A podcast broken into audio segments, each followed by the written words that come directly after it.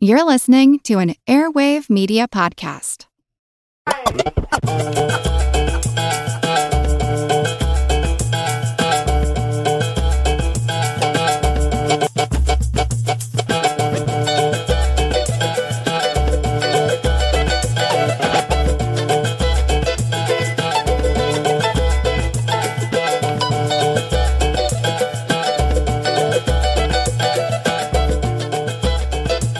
Welcome to a special episode of the Projection Booth. I'm your host, Mike White. We're dropping a little bit of an extra on you this week as we are talking about the film project Chemical Cut. Chemical Cut is an upcoming film by Marjorie Conrad, who is the writer, producer, director, and star of the film. Marjorie Conrad may not be a household name around your house, but she definitely is around my house where we are big fans of America's Next Top Model. Now, everybody maybe knows that I'm a big ANTM fan. If you've listened to the Myra Breckinridge episode, you definitely know that I am, and I still contend that ANTM is our cultural barometer. Marjorie was on cycle 11 of America's Next Top Model. They don't have seasons on America's Next Top Model, they have cycles, kind of like your washing machine. That was back in 2008. Now it's 2014, and we are going to see what Marjorie is up to, a little bit more about Chemical Cut, and the scoop on America's Next Top Model. How did you get cast on America's Next Top Model? It was very arbitrary. I was at San Francisco State University. I was just checking out the bookstore, and then someone came up to me and said, Samara Patara. and this cameraman was popping up behind the bookshelf. That was it. That was my preliminary interview. And then I was uh, recruited, and there were about, um, I'd say, three rounds in this hotel ballroom the following day. And it was just, it was uh, very hectic, but kind of exciting to see this process, to see how you'd have to just kind of stand in a circle with all of the other girls. There were a lot of recruits, but there were even more people who just showed up to the audition and hoped to be noticed. But there's a lot of pre-selection in that auditioning process. Are they going through and asking you all the personality questions, or is it just about um, modeling ability at that point? Had you done modeling before? I had never done modeling before, and um, it, it actually took me a minute before I agreed to pursue the auditioning process because it was so it required so much paperwork. It was very involved, and I was I had to miss all of my classes, etc. and it was a lot of running around. But I hadn't modeled before, and it, the questions that they asked weren't necessarily about modeling because the show requires a great deal of strategizing when it comes to being yourself. It's a routine instruction on set, but it's also instruction when you're auditioning. You're expected to be an open book, but you can't be alienating. So they ask a lot of questions about your past, about you know how you feel about men, or you know random questions like that. And it's not a business interview by any means. And modeling, you know, if if you're if you show up saying I've always just wanted to be on the show, I'm I was born to be a, be a model, that's not going to suffice. The producers tend to not cast that type of contestant. It's not about modeling. It is image making, but it centers on giving the audience your personality. So you have to really think about the persona you want to choose and kind of stick to it, but give enough variety that you're interesting enough, they think, to last, you know, 12 to 13 episodes. So what was it like being on the show itself? It was really interesting because I've always been a cinephile, so I was very much interested in the, in the process, but it is a very grueling, relentless, intense 24-7 shooting schedule. It's an astronomically su- successful modeling boot camp, you know, so it's, there's cameras on the ceiling, there's cameras, cr- camera crews waking you up, you know, and kind of following you everywhere. in addition to the cameras already stationed in every room, there are no doors. Anytime you have a conversation, be it in the shower, in the bathroom, you know, if there's a conversation, they're forced to follow you around and uh, capture you because anything could be story. So uh, there are also certain rules, like you can't, you don't have any access to the outside world except except through that phone booth, and you can't read, you can't watch anything, you can't write, you can't be boring, basically. So you you are basically instructed to completely talk about this competition and to talk about each other all the time. And if you don't vocalize your feelings um, or your thoughts on a regular basis, if you don't do that confessional every day for at least five minutes, you're not doing what you're supposed to be doing. Um, and there's many ways to track your own performance. Um, if the cameras aren't on you, you're doing something wrong. You, know, you have to take the competition seriously and not yourself. You have to be able to engage in inappropriate behavior when the occasion calls for it and start fights and, you know, never hide or shut down and, and always respect panel and clients um, and always wear your mic. You have to be very conscious of that. You have to be conscious of the pillow you're holding and how it could affect, you know, the sounds. You know, as you're living these things and you're at the same time trying to be pleasing to an audience and you know, pleasing to the judges. You know, there's there's just a lot of things you have to reconcile. Um, and at the same time, you have to know that you know you can't just be completely fearless. I mean, your behavior is going to be broadcast in 144 countries. So, you know, if you don't want something to last forever on the internet, you know, you have to watch what you say. Yeah, you called it a modeling boot camp. It does sound a lot like what I've heard stories of Army boot camp. just that whole breakdown of a person almost. I mean, it's it's very interesting to see how producers pick you and then kind of lead you through this journey and you do pick your character arc in a certain sense. You do have a, a sense of agency in that way. But of course, you have no control ultimately at the end of the day over the outcome.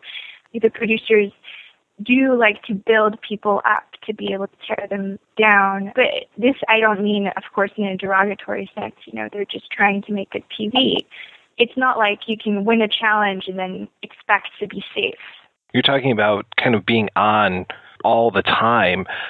How much of that that we see on TV is you, and how much of that is kind of the way that things are being shaped in the editing room? I don't even quite know, you know, frankly, because I was 19 when I did the show, and I'm 25 now, so there's a big gap.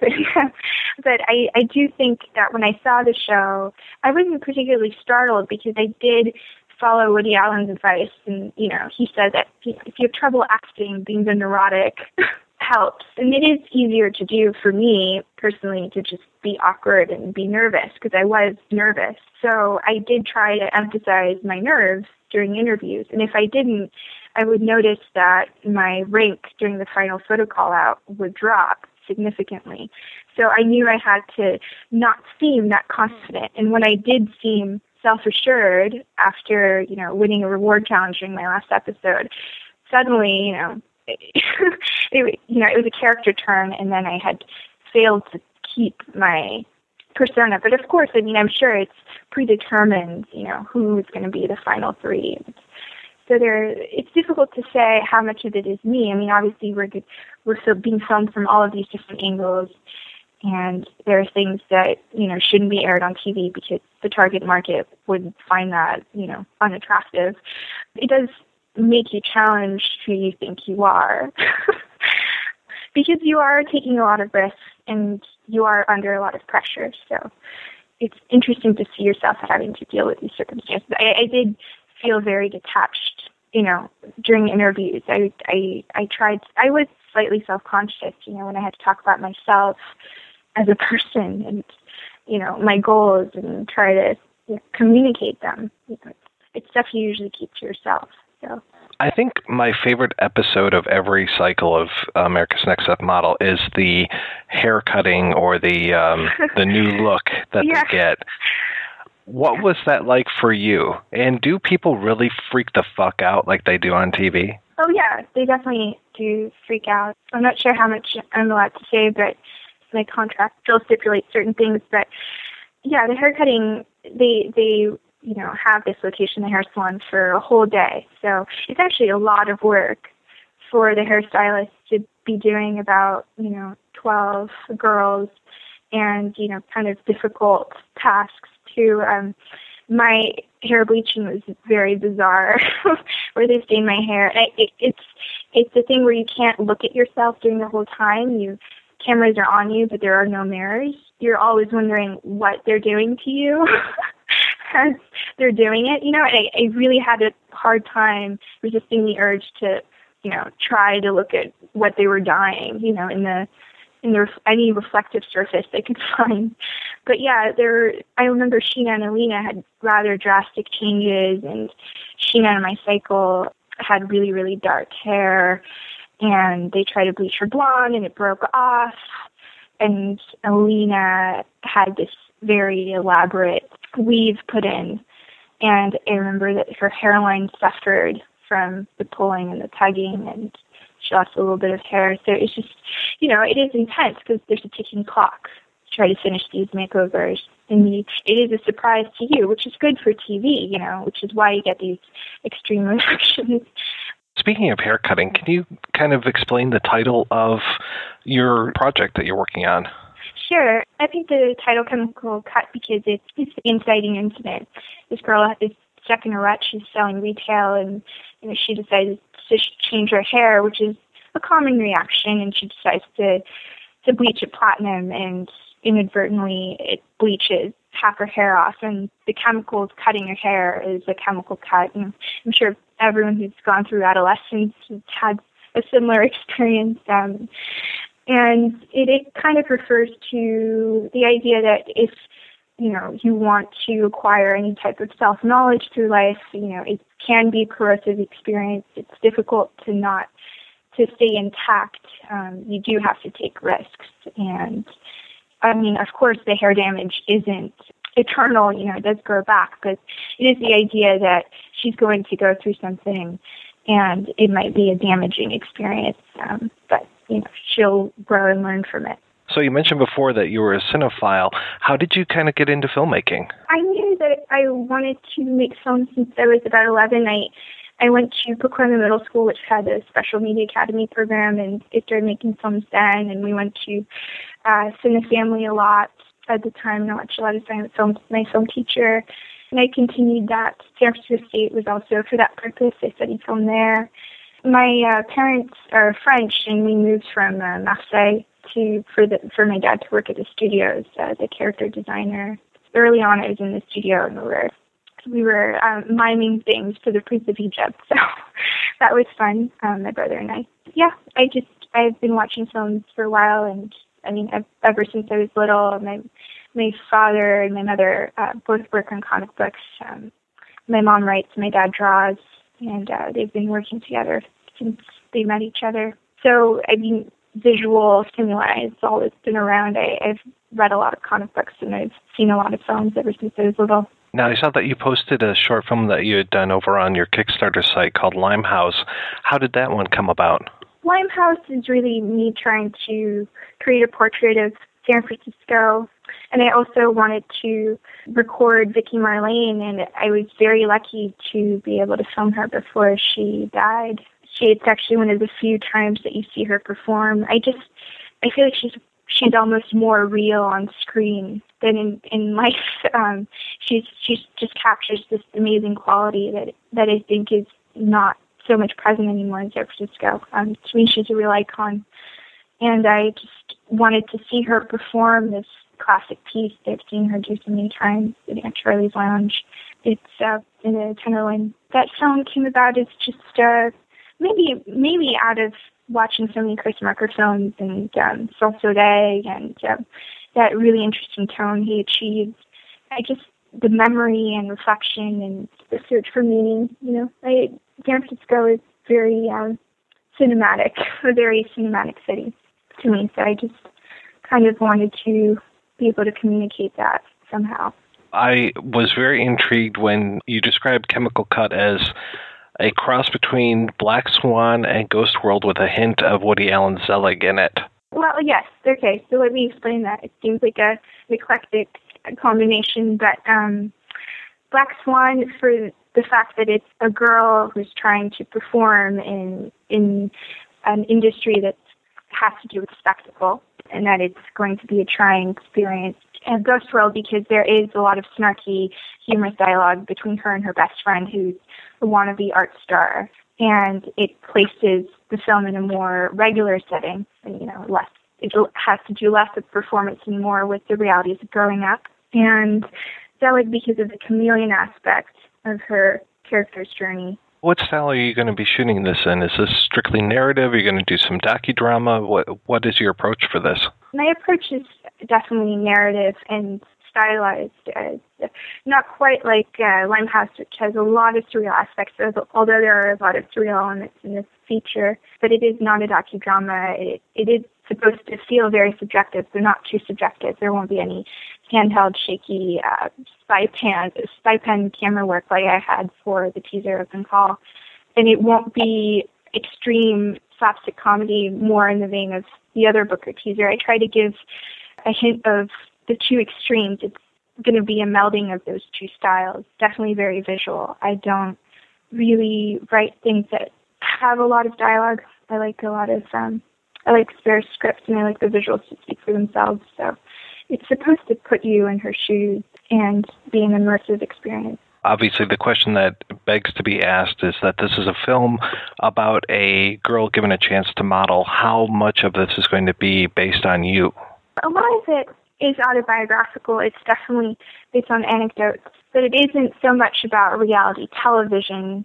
It is more based on my experiences in anonymous model in fashion. Afterwards, I was signed um, and worked as a model for two years. So it was an interesting contrast because, unlike the show, I wasn't asked what my thoughts or feelings were every two seconds.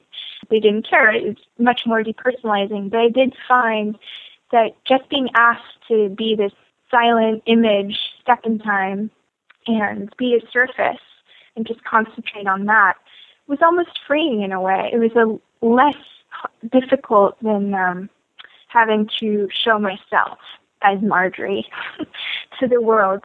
But for someone who hasn't had that boot camp experience and is just entering the fashion industry for the first time as uh, an anonymous working model, I think that experience would be very perturbing in a lot of ways. It does call into question your identity, and do this is ultimately a film about identity.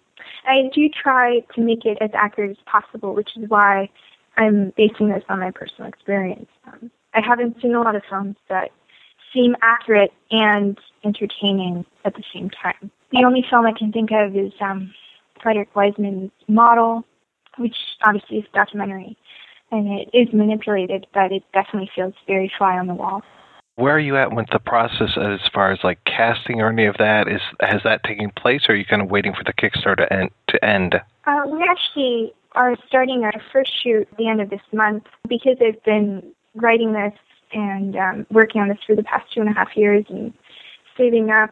We're actually starting our Kickstarter campaign this month to acquire completion funds, but we're starting to shoot before the Kickstarter campaign ends. In order to have some more footage to be able to show our potential backers, but also because uh, you know I've been dying to be able to film this. We've we've been casting quite a bit of people, but there's still it's a very cast heavy and location heavy script, so there's still a lot of roles to fill. But our main characters have been pretty much decided at this point.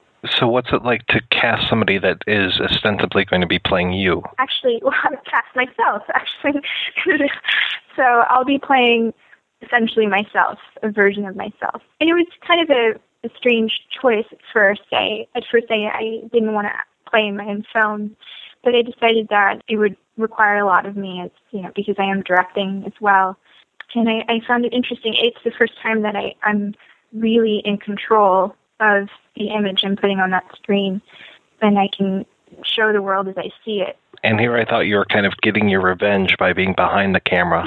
no, it, it is a risk. You know, I don't know how people are going to take it. Some people might see that as narcissistic or self-indulgent, but I, I am really curious in how to perform in this sort of much more controlled setting. Obviously, I know the lines, but the lines are very loose. I'm hoping that there's some interesting chemistry between the actors I've chosen and myself and the situations I establish.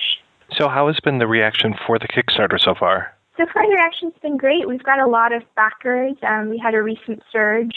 Yeah, it's, it is a very, it's a marathon, you know, to try to get the 30,000 that we need uh, to get that stellar production design and um, uh, a lot of everything that we were putting in front of the camera essentially would need a little more help.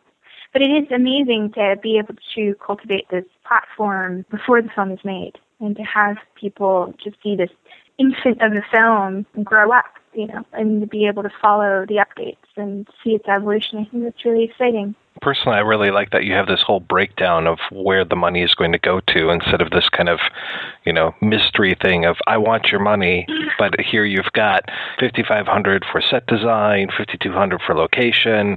You know, feels very like I know what I want and this is exactly the reason why. That was a really key point for us.